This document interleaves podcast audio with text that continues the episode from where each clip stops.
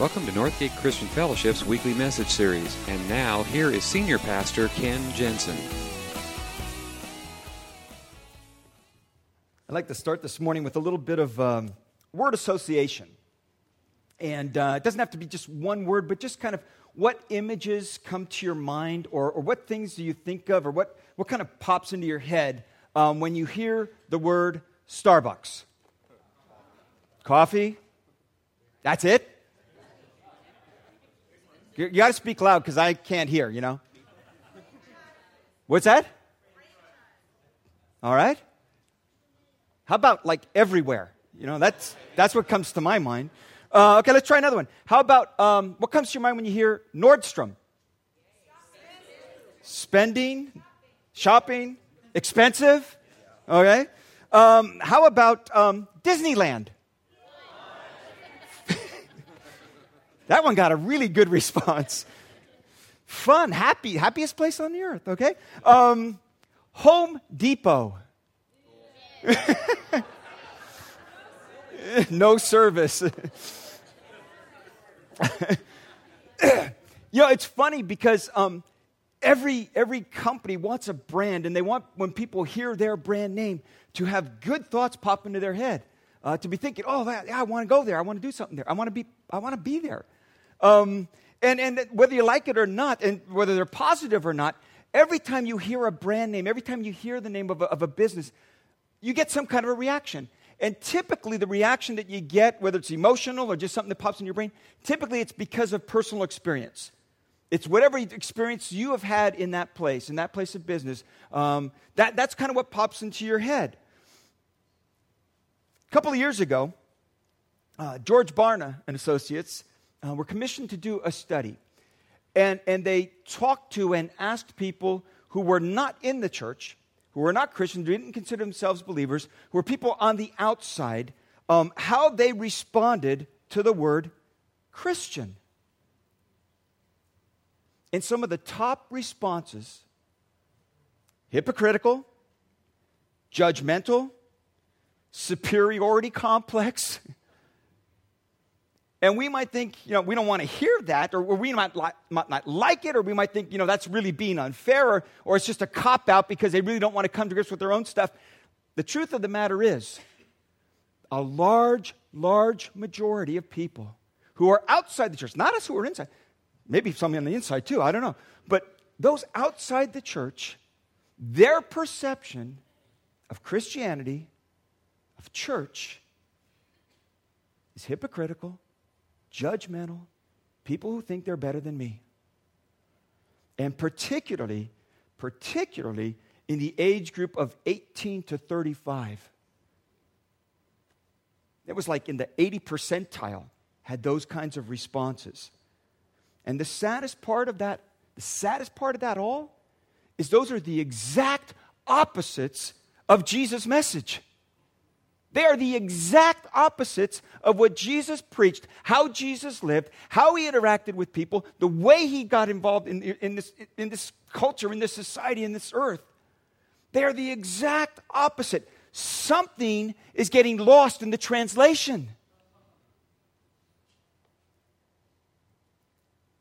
Jesus, the last time he was with his disciples, gave to then these words you will receive power when the Holy Spirit comes on you, and you will be my witnesses in Jerusalem, in all Judea, in Samaria, and to the ends of the earth. It's you. And now it's us. It's you, it's me. We're it. We are it. It is up to us to share this message of Jesus and to try and clarify all of the confusion. And by the way, we know now that that is an uphill struggle because we got to work really, really hard uh, on doing a lot of the stuff that has been done. And Jesus said, It's up to you. If this message is going to get out, it's up to you. And he says, You start with those who are closest to you. He said to him, Start here in Jerusalem. Start here with the people that you know. And we talked a little bit about that last week. Just conversing with the people that you know and helping them see Jesus. And then he said, beyond Jerusalem, now you don't just stay within your own little tight circle of friends, you get out beyond that. In Judea, now Judea is a surrounding countryside. For you as an individual, that would be some people on the outer circles of your relationships. Acquaintances, but people that you don't really know. They're just kind of people that you interact with maybe on a daily basis, but you never developed real relationships with them. For us as a church, it's anyone who's looking at us from the outside. It's the millions of people who live in the San Francisco Bay Area. It's the thousands of people that live in Contra Costa, Solano counties. That's our vicinity. It is the hundreds and thousands of people who drive up and down 680 every day and have no idea what we're about. if they're ever going to find out, it's up to you. It's up to me. We have a message of hope, of life, of meaning. We have a message of mercy, of grace, of restoration. How are we going to get that message out? How are we going to do that? Because he said, it's you. How are we going to do that? How are we going to help people better see Jesus? Because, see, I've got a fundamental belief. I believe, I believe most people, if not all people, really do want a connection with God. They really do want to have a relationship with their Heavenly Father. I believe that. The trouble is, the church is not doing a very good job of helping them find him. That we, in fact, are getting in the way and causing them to look at things they shouldn't be seen when they think about Christian and when they think about Jesus. And I just want to say, by the way, if you are here this morning, and maybe this is your first or second time, or maybe you've been coming a while, but you would consider yourself, you know, I'm not there yet. I'm not a believer. I'm just kind of checking it out. And maybe that's been your perception of Christianity. Can I just, from the bottom of my heart, apologize for all of us? I'm sorry. We have not done a very good job of showing you Jesus. And it is the vision and the mission of this church from day one that we would give ourselves to being better at helping people see Jesus that we would try and undo whatever those stereotypes and perceptions are, that we would do our very, very best to be authentic and, and relatable and gracious and merciful. That's at the heart of who we are as a church. How are we going to do this? Well, it's going to require changes. And the changes are going to have to start in the hearts of us Christians. Jesus told many stories in his ministry on this earth. And um, they're called parables, which just kind of comes from the idea that he told a story to kind of parallel a real life application. And, and many of these stories were just, they were really understandable, knowledgeable, you know, relatable stories, but he was trying to present kingdom truths. And in Luke chapter 15, he actually told three of these stories back to back to back. And, and the first one is about a lost sheep and a, and a shepherd who has a hundred sheep, and, and one of them's missing, and he launches an all out search. And when he finds the sheep, he throws a party. And then there's one about, uh, about a widow who has five coins but has lost one of them. She turns the house upside down, a big search to find and she finds a coin and she throws a party. And then maybe one of the most well known of all of Jesus' stories told a story about a lost son who you probably know it as the prodigal son, who went to his father and said, Give me my inheritance now. And he took that and he went off into a far country and blew it all and came to himself and realized, I need to go home and he is welcomed by his father. His father runs out to meet him. He, he hugs him, he kisses him, he, he, he, he, takes out the best robe and puts it on him. He brings the, the signet family ring on, puts it on his finger. All of these things. And, he is, and it's a wonderful story about the father's heart welcoming a lost son back into the family. But there's a second half to that story that we don't talk about very much. And it's really about another lost person. And we're going to pick up the story in Luke chapter 15, verse 25.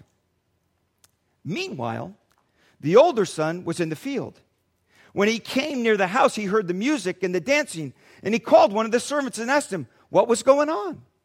Your brother has come, he replied, and your father has killed the fattened calf because he has him back safe and sound.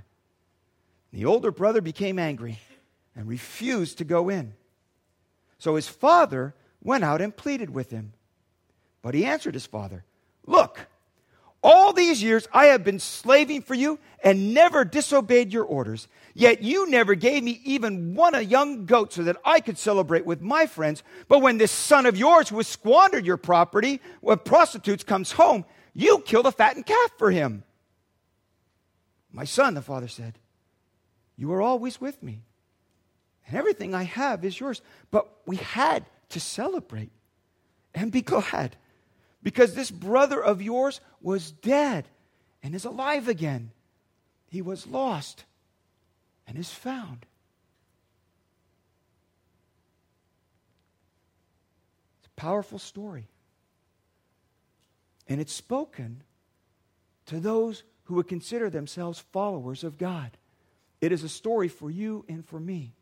Because if we are, if we are going to clearly get this message out, if we are going to truly be able to help people see Jesus, then some changes need to take place and they need to start with us. And a number of them that we're going to have to take on and be serious about. One of them, I think, is this we just need to quit criticizing people's faults and start relating to them and acting in humility. I just, The Simpsons, it's one of my favorite programs. I know there's some of you saying, oh, you know. Okay, but th- there's a, one character, um, the Simpsons' next door neighbor. His name is Ned Flanders. And there's one episode where um, Ned has been gone. And he comes back, and Homer sees him, and Homer says, So, Ned, I haven't seen you in a while. Where have you been? And Ned says, We've been off to Christian camp to learn how to be more judgmental. and that is a perception. And it is a widespread perception. And too often it comes because we're perpetuating it. Too often, way too often, we are too focused on people's faults. Way too often, we are too focused on their behaviors. And fault finding only produces barriers. Look at the story. The, the older brother hears the sound of celebration and he wants to find out what's going on. And he asks one of the servants and he says, Your brother has come home, and your father has killed the fattened calf because he has him back safe and sound. And the older brother, his reaction, he became angry and refused to go in. I'm not going to dignify this party by my presence. He got angry. Angry about it, irate, indignant. How could he throw a party for him? When after all he's done, after all I've done. And that's what happens. We start comparing. And, and then we become unwilling to just associate with people, just to make friends with people. And barriers get built by this comparing that we do. Because here's what happens. Here's what I find in my own self. When I try to do right, and when I try to do something good, immediately I become aware of how good I am being. And shortly after that, I become very much aware of all the others around me who are not.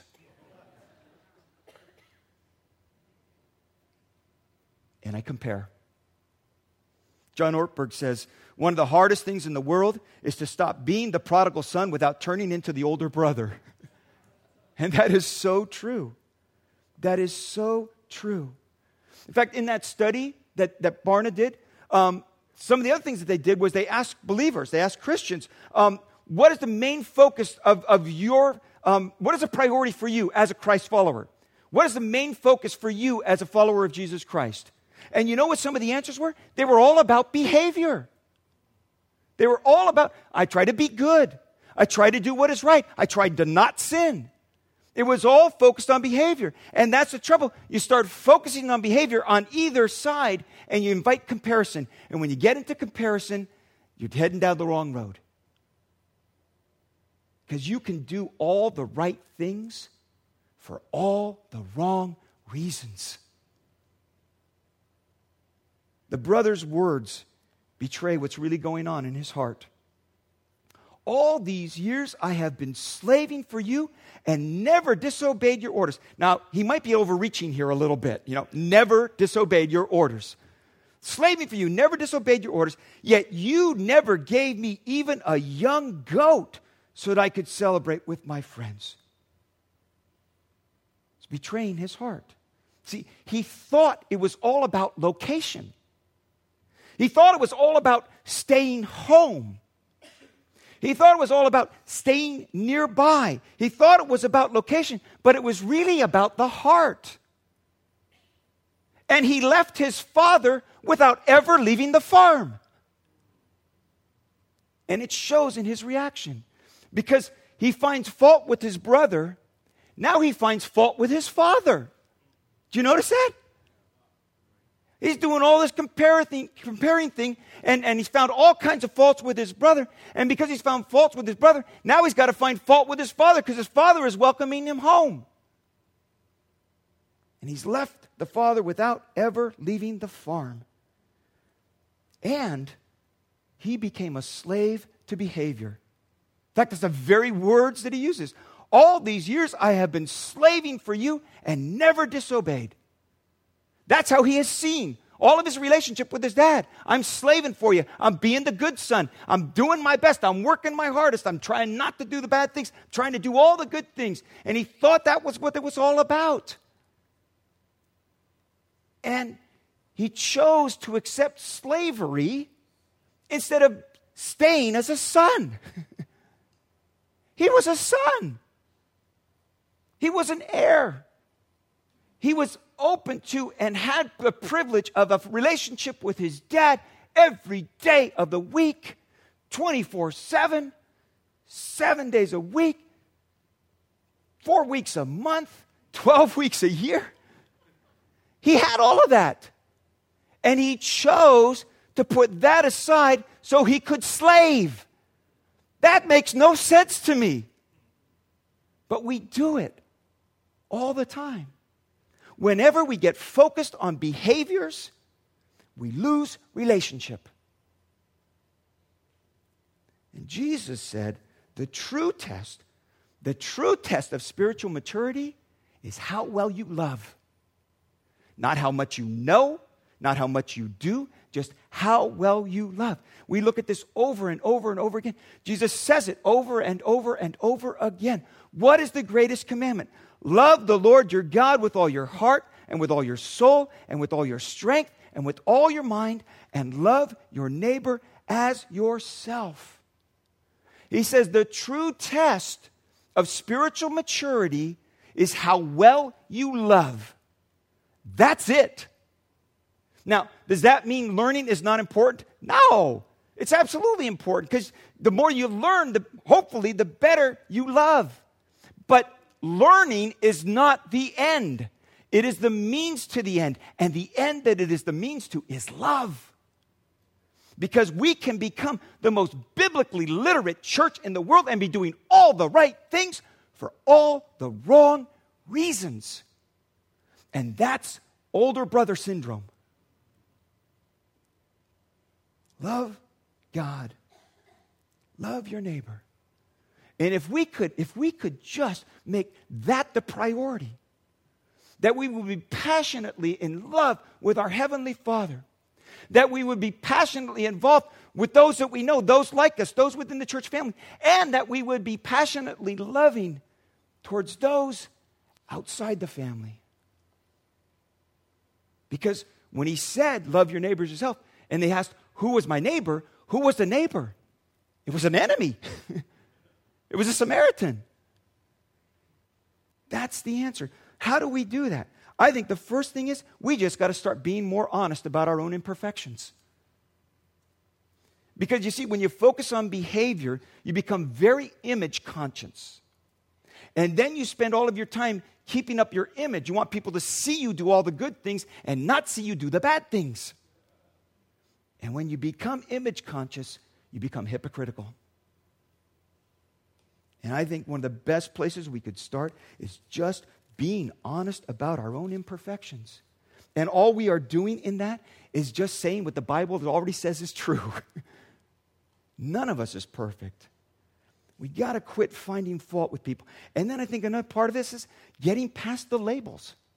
Getting past the labels and get to know the person. We live in a culture and in a society that loves to categorize. Just go and fill out any application. There are hundreds of boxes to check.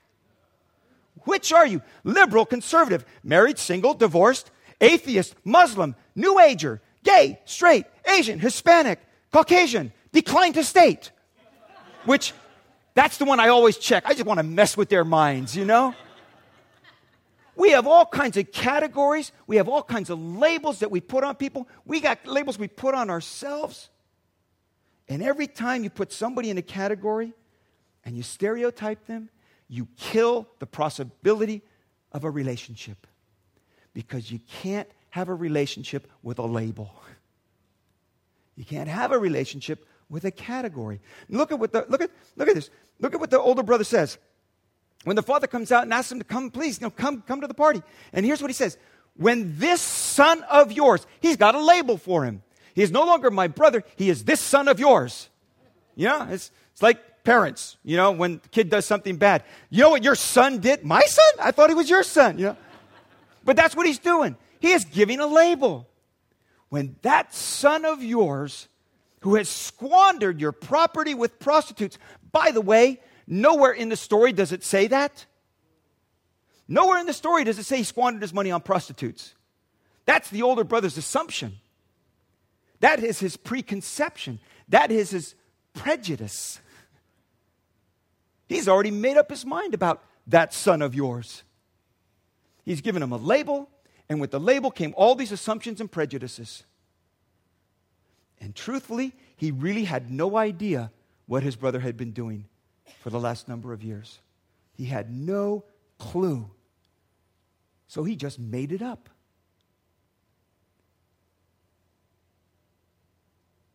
The best way the best way to reach somebody with this message of grace, the best way to show people Jesus is just be a friend. Genuine friendship, not a project, a friend. And when you do, you discover the person behind the label. One of my favorite stories, um, told by Tony Campolo, uh, he's recorded in a book of his called uh, The Kingdom of God is a Party. It's one of my favorite stories of all time. He talks about, because he, he, travels and he speaks all over the place. And so he, um, he ended up finding himself in downtown Honolulu, because um, that's where he was speaking. But because of the time change, it's like 3 in the morning and he can't even sleep. So he says this, at 3.30 in the morning, I was wandering up and down the streets of Honolulu looking for a place to get something to eat. Up a side street, I found a little place that was still open. I went in, took a seat at one of the stools of the counter, waited to be served. This was one of those sleazy places that deserves the name Greasy Spoon. I mean, I did not even touch the menu. I was afraid that if I opened it, something gruesome would crawl out. But it was the only place I could find. The fat guy behind the counter came and asked, What do you want? I told him. I said, I want a cup of coffee and a donut. He poured a cup of coffee, wiped his grimy hand on his smudged apron, and then grabbed the donut off the shelf behind him. Now, I'm a realist.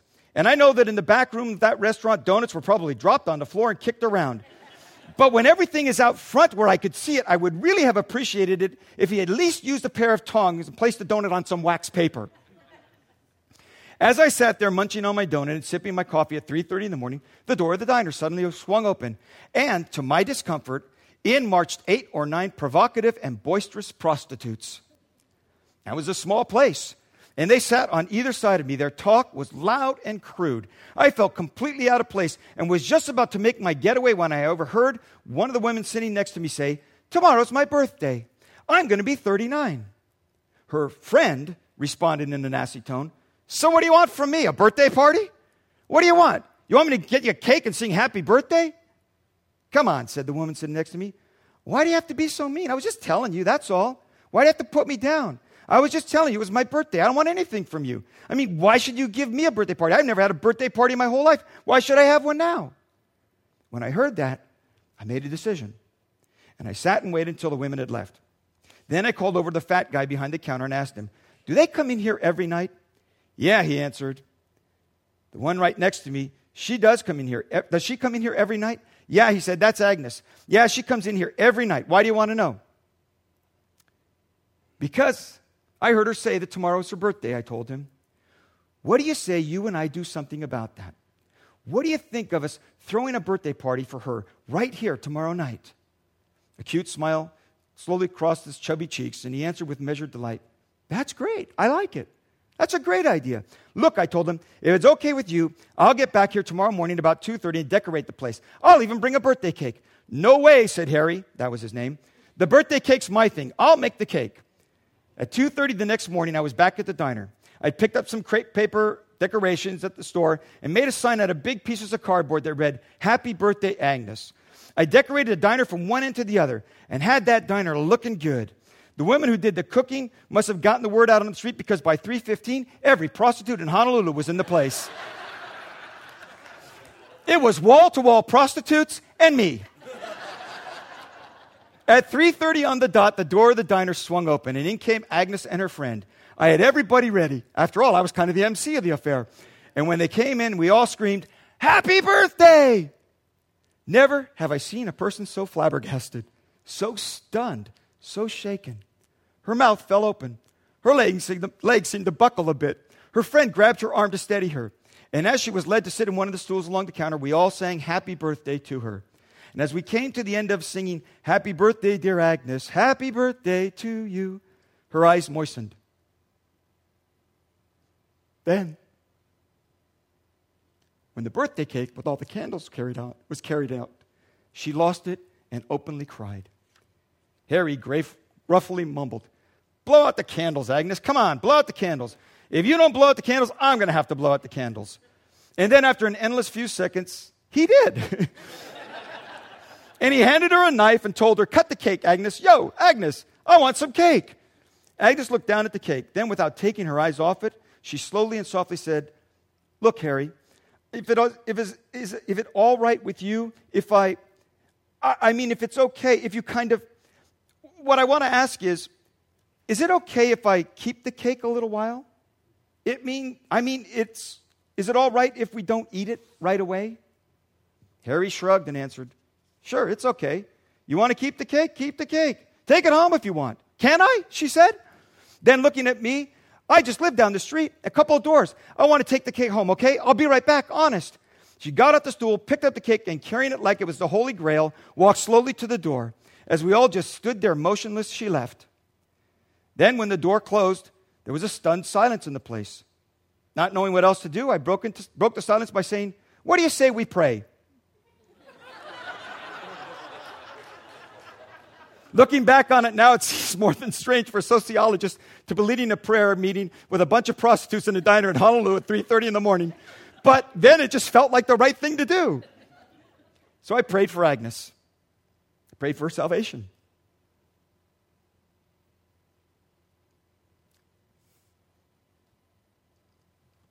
Prayed that her life would be changed. And that God would be good to her. When I finished, Harry leaned over the counter with a trace of hostility in his voice and he said, Hey, you never told me you were a preacher. What kind of church do you belong to? and in one of those moments when it was just the right words came, I answered, I belong to the church that throws birthday parties for whores at 3.30 in the morning. Harry waited a moment and then almost sneered. He answered, No, you don't. There's no church like that. If there was, I'd join it. I'd join a church like that. Wouldn't we all? Wouldn't we all love to join a church that throws birthday parties for whores at 3:30 in the morning? Well, that's the kind of church Jesus came to create. And I don't know where we got the other one that's so prim and proper. But anyone who reads the New Testament will discover a Jesus who loved to party with whores and all kinds of left out people.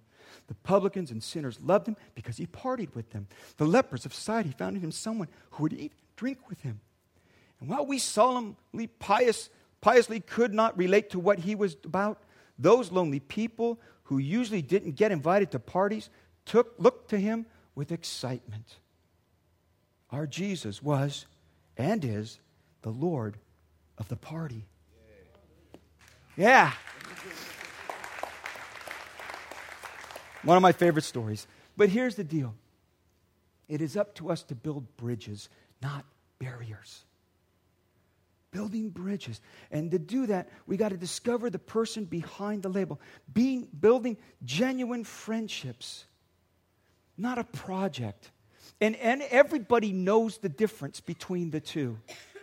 If you've ever had a friend in any kind of multi level marketing pros program, you know what it is like to be prospected. and you think you're a friend, and you find out you're a prospect. Jesus is looking for people who will be friends, friends with those who are friendless. How do we do that? We sit down and talk with them, and we listen. We listen. And we listen to their hopes and their dreams and their worries and their fears. And maybe, just maybe, we will discover they are not that much different than you and me. Because they really aren't. Paul wrote it this way to the First Timothy. He said, Here is a trustworthy saying that deserves full acceptance. Jesus Christ came into the world to save sinners, of whom I am the worst. That's the Apostle Paul. He says, Here is a saying that everybody ought to get under their belt. Jesus Christ died to save sinners, of whom I am the worst. Not Paul is the worst, I am the worst. And when you do that, and you build those friendships and you get to know people and build those kinds of relationships and you begin to show them Jesus and you begin to listen to their story and you begin to share your story, you find out they're not all that different. And we've all got this hole in our heart for God. Paul went on. He says, God had mercy on me so that Christ Jesus could use me as a prime example of his great patience. I love that. Paul said, God was so merciful to me, just so he could use me as the prime example of someone that he had to have a lot of patience for. And that's my story. Chances are it's your story too. C.S. Lewis writes about this whole idea of loving the sinner and, and hating the sin. And he said, For years I thought that was just theological hair splitting. You know, I, I just thought, you know, that, come on, that's just, that's all wordplay. But he said, I began to discover there is someone that I love, even though I don't approve of everything he does. There is someone I accept, even though his thoughts and his actions revolt me sometimes. There is someone I love, even though he hurts the ones I love the most. That person is me. In fact, the very reason I hate the things that I, is that I love the man. I am sorry to find that he is the sort of person who did those kinds of things. If I can love myself without approving of all I do, I can also love others without approving all they do. And that's the same thing that Paul was talking about. The bottom line is this we need to fully embrace grace so that we can fully extend grace. Grace has to be more than a theological concept. It has to be more than the name of a church plastered on the side of the building.